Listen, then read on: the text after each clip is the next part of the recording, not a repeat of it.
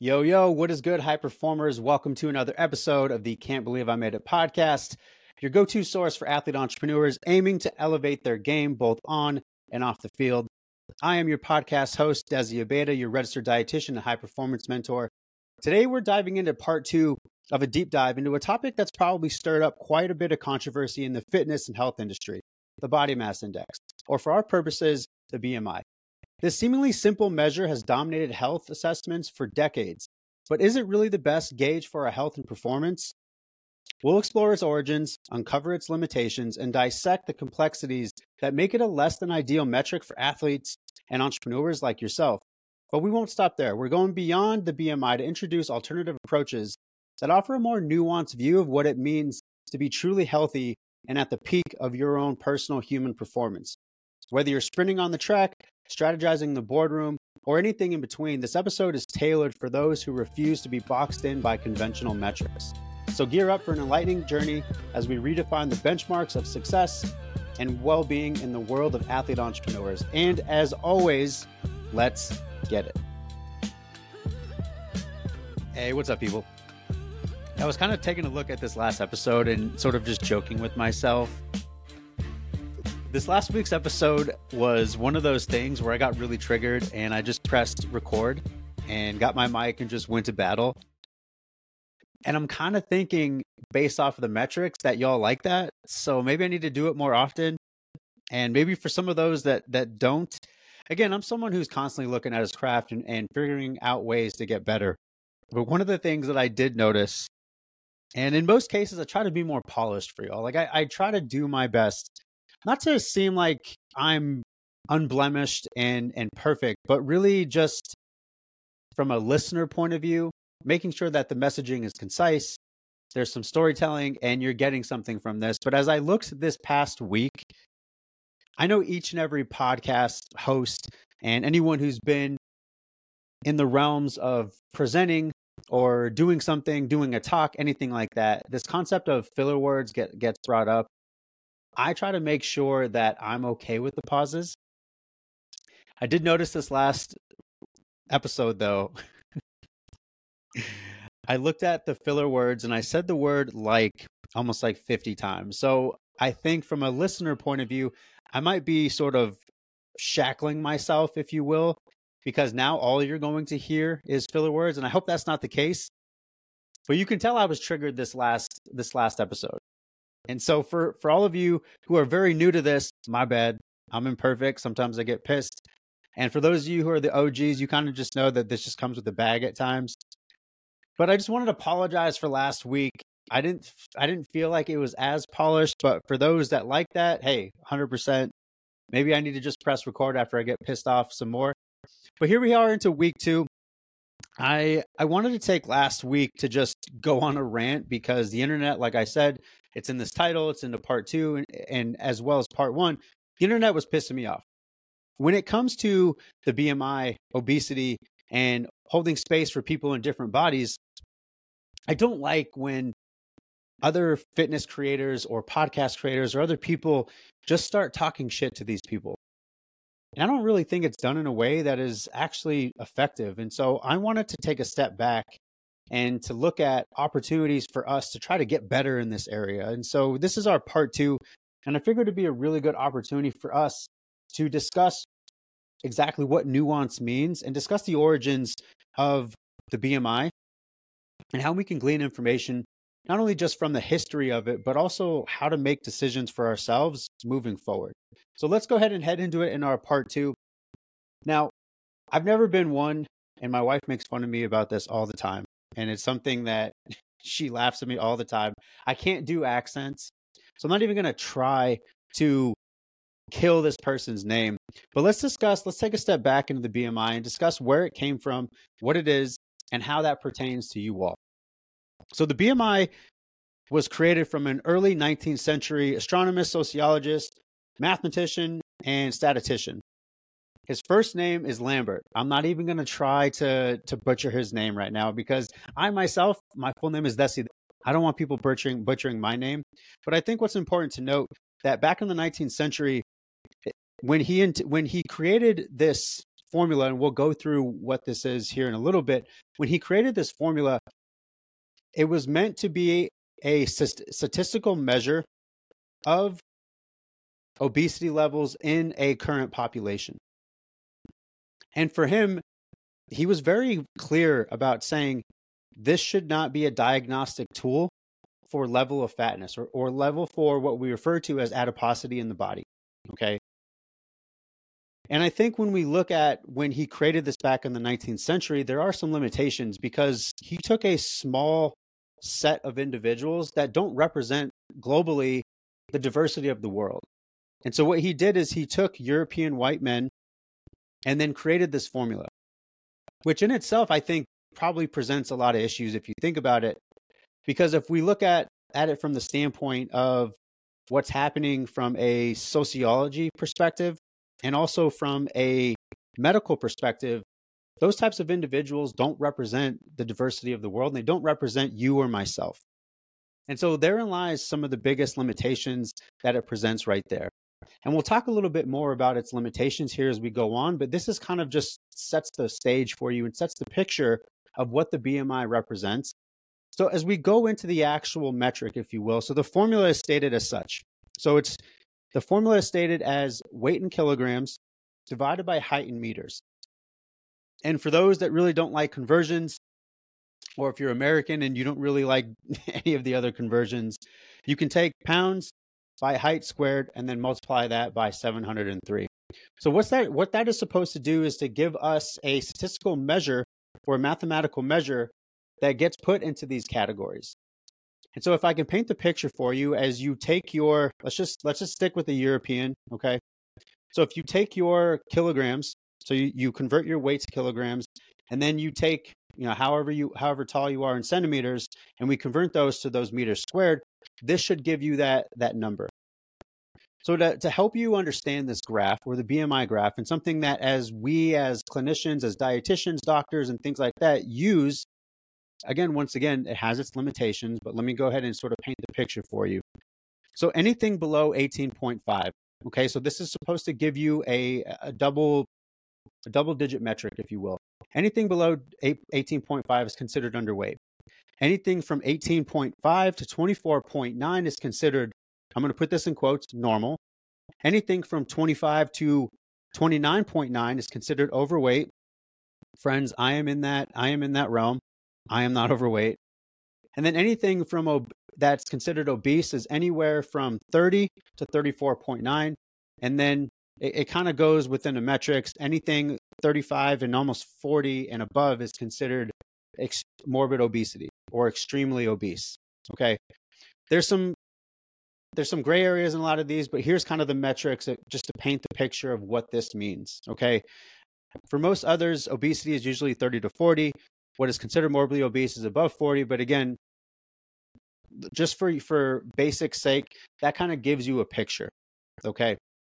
So this is what's really important to note as we look at this graph.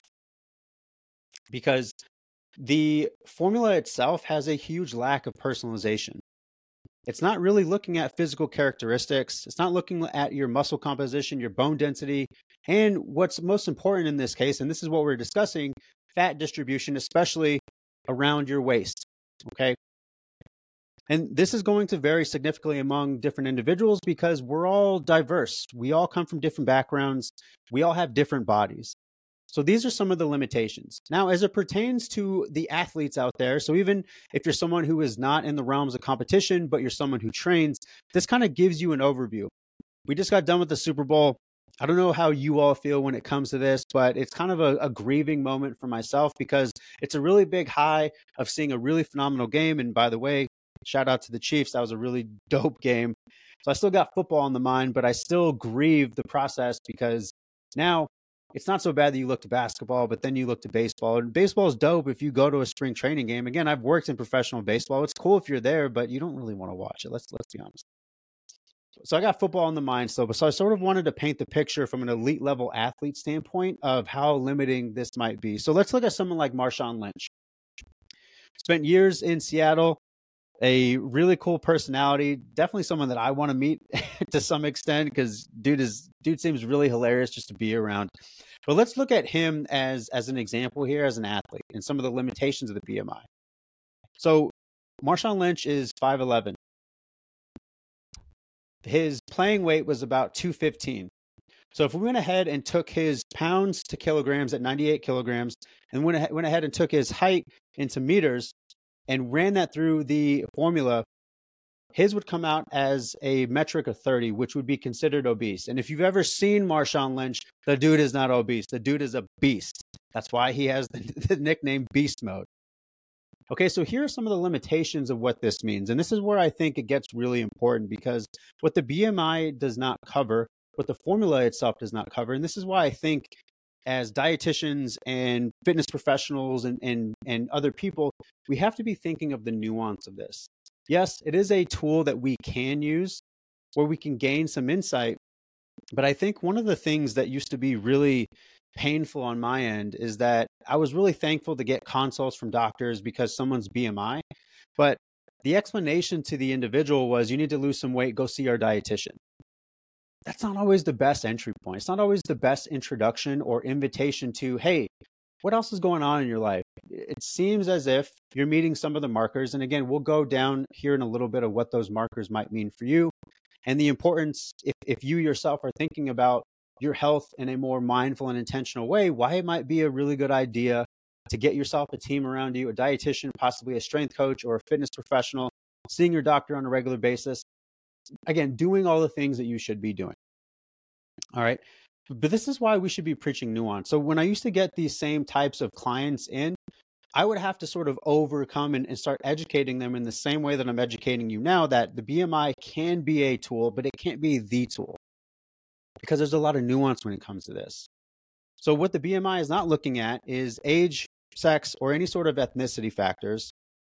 Because those BMI thresholds for obesity and overweight, they might not be accurate because the person might have a different body.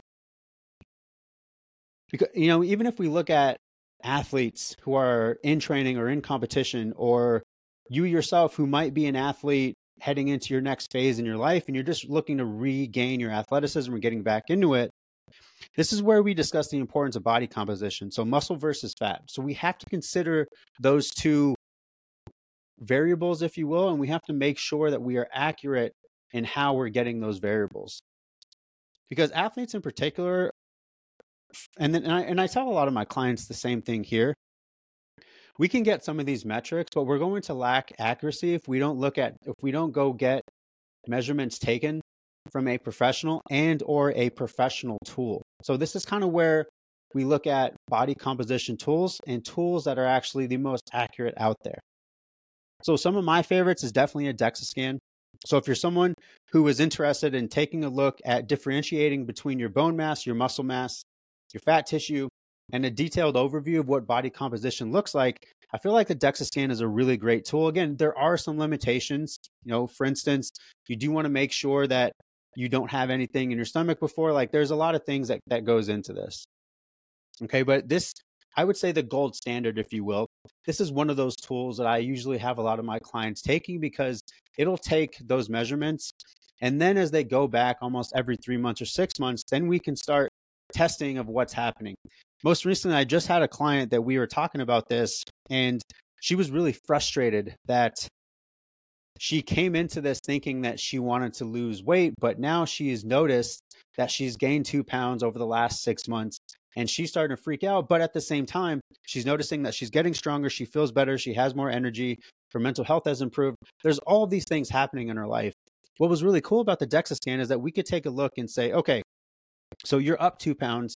And if we're just looking at the scale itself, like we need to overcome some of the fright of what happens with the scale. Because if we look at this, you're actually down two pounds of your fat mass and you've actually gained some muscle. So, yes, it looks like the, the scale hasn't changed, but your body composition is showing us different. And this is where I think the accuracy tool is something that is incredibly important. Now, you do have to have some privilege attached to getting a DEXA scan because it's also something that's not cheap most insurance companies are likely not going to you're going to be covering that bill let's just say that okay and they can range anywhere from 200 to above a lot of gyms might offer it as a part of their membership. So it kind of depends. There's a lot of variability when it happens with that. But some other step downs, if you will, is getting with a professional who has been trained properly that can do some sort of skin fold, some sort of skin fold measurement. But again, and you yourself could be doing measurements, but again, there's going to be some accuracy issues here. So there's not any tool out there that's going to be incredibly perfect, but this kind of gives you a gamut of some of the things that you can do for yourself to get some accurate measurements. So yes, if you're someone who is in that overweight range, if you're someone who's in that that BMI range of obesity and beyond, you can also start looking here as well because if you're someone who is also that elite level athlete where you do have some more muscle mass but you're concerned about it, but maybe your waist circumference uh, ratio is a little bit higher than it than it should be, and we'll kind of go through a guideline of what that might mean because I might be triggering a lot of my brethren in the dietitian and sports and performance community because I've seen a lot of them talk about how body positivity and healthy obesity is not a thing. And while I, I do think that there are some places where we do need to have conversations about your health, here's the thing as a dietitian and, and as a coach and someone who has invested his whole life in a health and wellness and performance, I can't make you do anything you don't want to do. I can't do the work for you. So why am I going to shame you into stepping into a process and not try to hold space for what's going on for you and having a discussion about, hey, if you're coming to me, it seems like you want to make these changes. How can I help you do that? and i tend to find that and it's mostly it's mostly guys to be honest like there's this like toxic masculinity that's attached to behavioral change that they feel like if they put you down and they yell at you and tell you you're a piece of shit and things like that that you should be that you're you're ruining the US medical like I've heard all of these. And that's literally this past episode what triggered me to step into here and just press record and just be really raw with you guys. Because I, I really feel that that's a a phenomenal opportunity for someone who is in a place of not only just health authority, if you will, because knowledge is power, but that's their opportunity to educate you and hold space for you and help you to understand some of the information that you might need. So for me, that's something that I'm trying to really, really be good about of helping you to understand the information and then allowing you to go take those steps beyond that.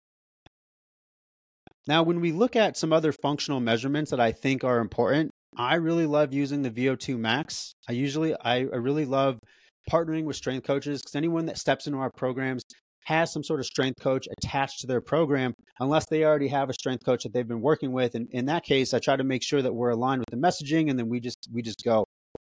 But to me, when I look at fitness, there are some other measurements that we can take and make sure that maybe you might not enjoy where your body is at, but you're getting stronger, you're getting faster, your endurance is boosted, you're feeling better, we can make do with that.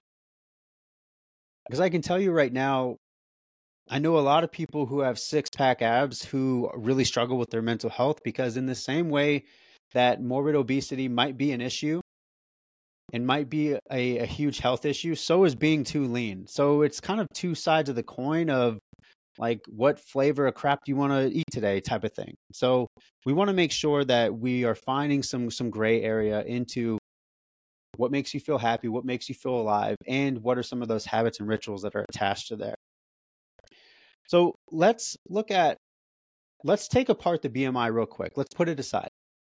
And let's take a big stab at obesity in itself. The reason why I name this the internet's pissing me off because nuance is that there's a lot of gray area when it comes to this. And it's not always about, and this is what I freaking hate, it's the toxic masculinity that happens of you're just lazy, you need to move more, you need to eat less, you need to stop putting things in your mouth. Like it's just it's crazy talk to me because zero of it has compassion, zero of it has empathy for how complex the obesity issue is. So let me go ahead and paint this picture for you of three levels of, let's say, the root cause of what happens when we look at someone who has who's at dangerous fat levels. Okay. So the first things first, let's look at the definition of obesity, right? So this is the state of someone having excess fat at a dangerous level.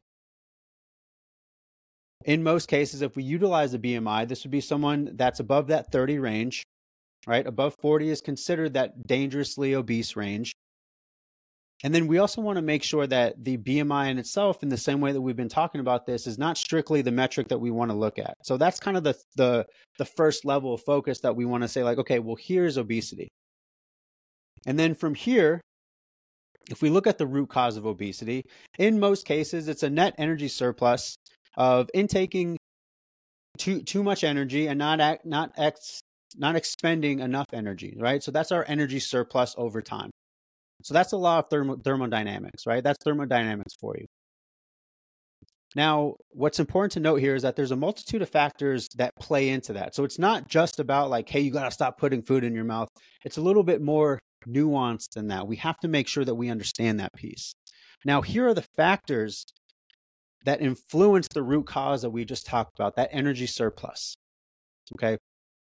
So, first things first, physical activity level.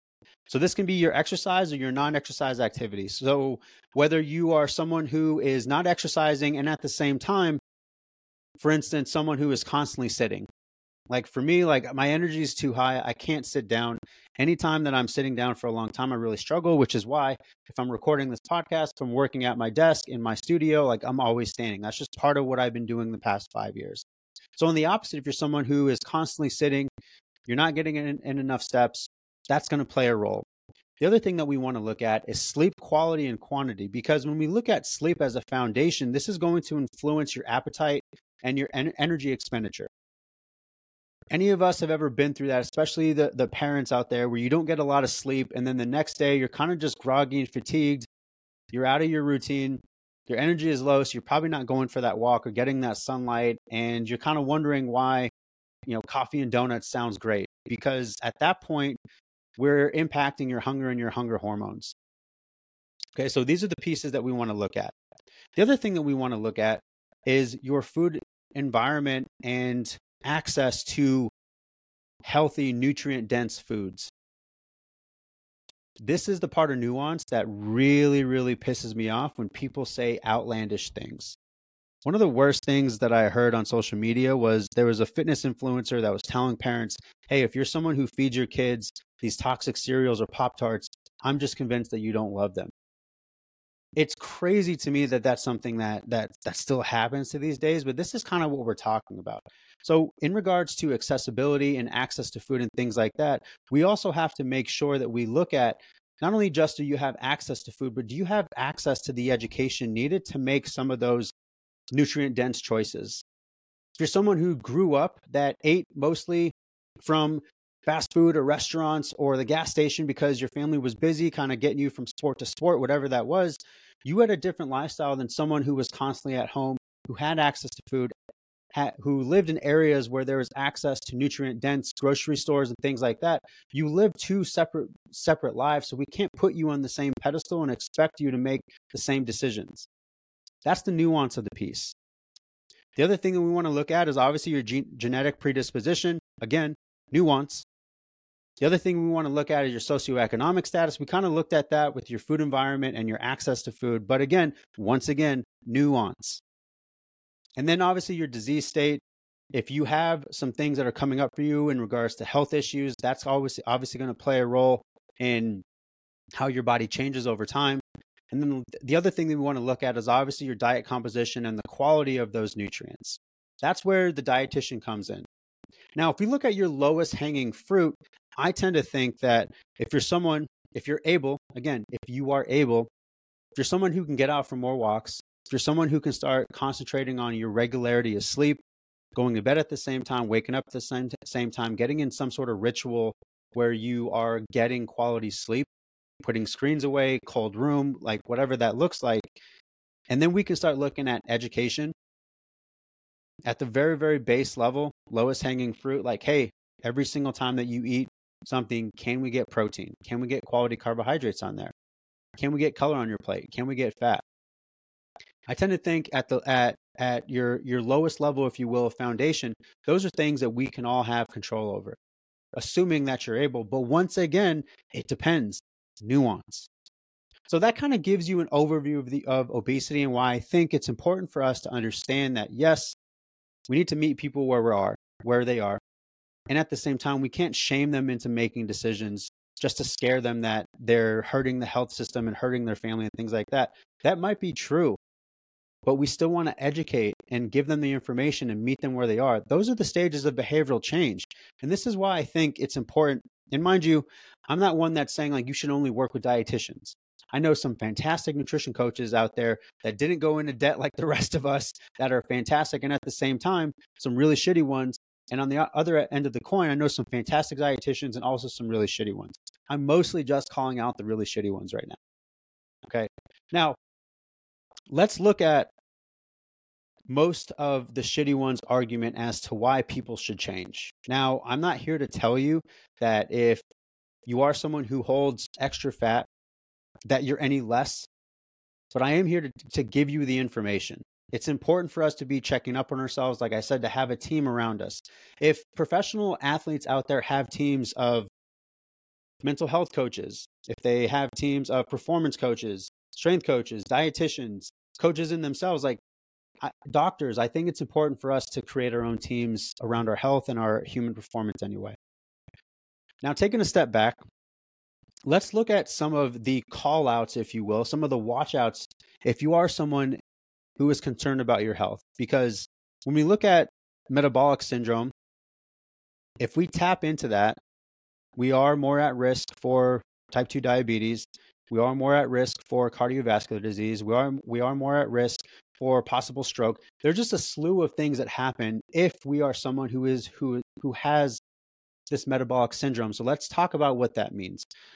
So there's a couple diagnostic tools or criteria that we look at as dietitians that help us to understand okay, this is how we tackle a certain issue and we start breaking away some of the complexities of what's happening here so that this this person can engage in a health and a life that they are really proud of, that they feel good about. First thing that we look at is waist circumference. So for men, if they are, you know, anything larger than 40 inches, then we look at that as okay, that's a tag that we want to take a look at. For females, anything above 35 inches. So this is just waist circumference.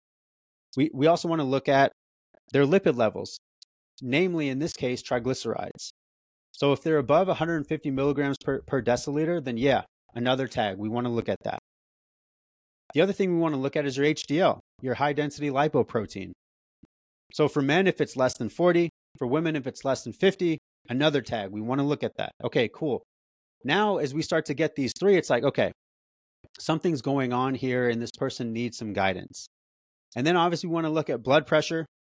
That's going to be a really big thing. And then obviously, your fasting blood glucose. So anything above 100 at fasting, once again, we want to take a look at because we don't want these slew of health issues to come up. And with these diagnostic tools, we'll take a step back and say, okay, with all of this information, this person is does have metabolic syndrome. They are at risk for type 2 diabetes. They are at risk for cardiovascular disease. They are at, at risk for other mortality factors that we need to tackle with behavioral change. So, this is where a dietitian can come in.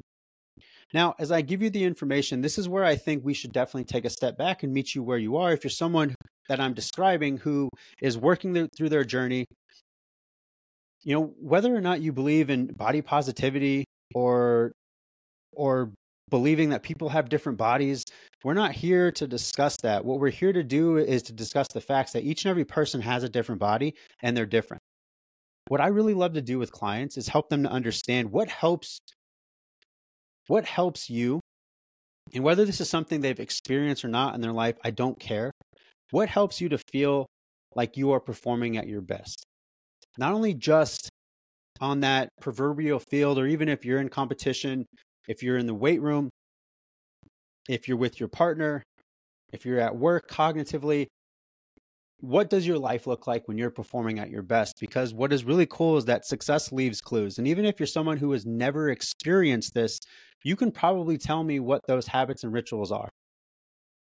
And whether it's not, it's eh, whether or not it's something that you have done, it might be something that you look at from a motivation standpoint or someone that you look up to that you're like, I really love the way that they go to life. and this is what I notice about them. Because there is a lot of nuance when it comes to this. And, and instead of me telling you that you're obese or you have a different body or that you're fat and that you should make some changes, instead, what I'm inviting all of us to do is to take a look and to be curious. If it's really hard to breathe, if you're not sleeping well, if your blood pressure is high, if your blood, if the last labs that you got, you had high triglycerides, your blood glucose was high. These are invitations right here for us to take a look and say, I wonder why that is. And if I have no idea what that means, it's time for me to get a team around them. Because when we look at our lives, I think one of the most important questions that we can all ask ourselves is that given your state of being right now, in the next six months to a year, what does your life look like if you continue doing the same thing you're doing right now? And I can tell you right now that if you're someone who is like, I'm making progress on what I'm doing, I'm thriving, things are going to be better, and this is why, you're probably doing things for yourself, engaging in habits and rituals that are really helpful for you. Now, on the other side of the coin, if you're someone that is like, oh my God, things are going to get worse, I might die. I'm afraid of dying. I'm afraid of leaving my family. I'm afraid of losing an opportunity or whatever that is, then it might be time to make some changes. But we still have to meet you where you are. And that's where nuance comes in. So I want to invite anyone out there right now who has engaged in any sort of fat phobia or comments about people's bodies to take a step back. One, worry about yourself first. First, first, first, worry about yourself. So oftentimes we sort of shed the poison onto other people that we actually feel about ourselves. Like, let's be honest. Let's call let's call a spade a freaking spade. We oftentimes give away or shed off the pain that we're feeling for ourselves. That's the first thing. So let's concentrate on yourselves. Just like your mom told you, concentrate on yourself. the second thing we want to look at is if you're if you are someone who wants to make some changes but you don't know how to do that, that's where I think it's important to engage with professionals, engage with professional team to help you with that because there's not one person that's going to help you to make those changes, but rather getting a team around you. And if the best professional athletes out there are doing the, doing that one thing, I want to invite you to think about getting a road team for yourself. All right, so this closes out part two. We went at, we went over the 15 minutes. I figured this was going to be a longer pod anyway, but I took some time with this. And in part one, I did the rant. You heard it. Not my best moment. Or for some of you that liked it, I maybe I need to just press record after I get pissed off more. But in this part two, I just wanted to give you the information so that you can go make that best decision for yourself. All right, friends, that's it for me. I'll catch you on the next one. Mad love to you all. Love your bodies, love your habits, love your rituals. You're freaking alive. Like there's not there's nothing to complain about right now. In this moment, you're alive. Later, y'all. See you in the next one.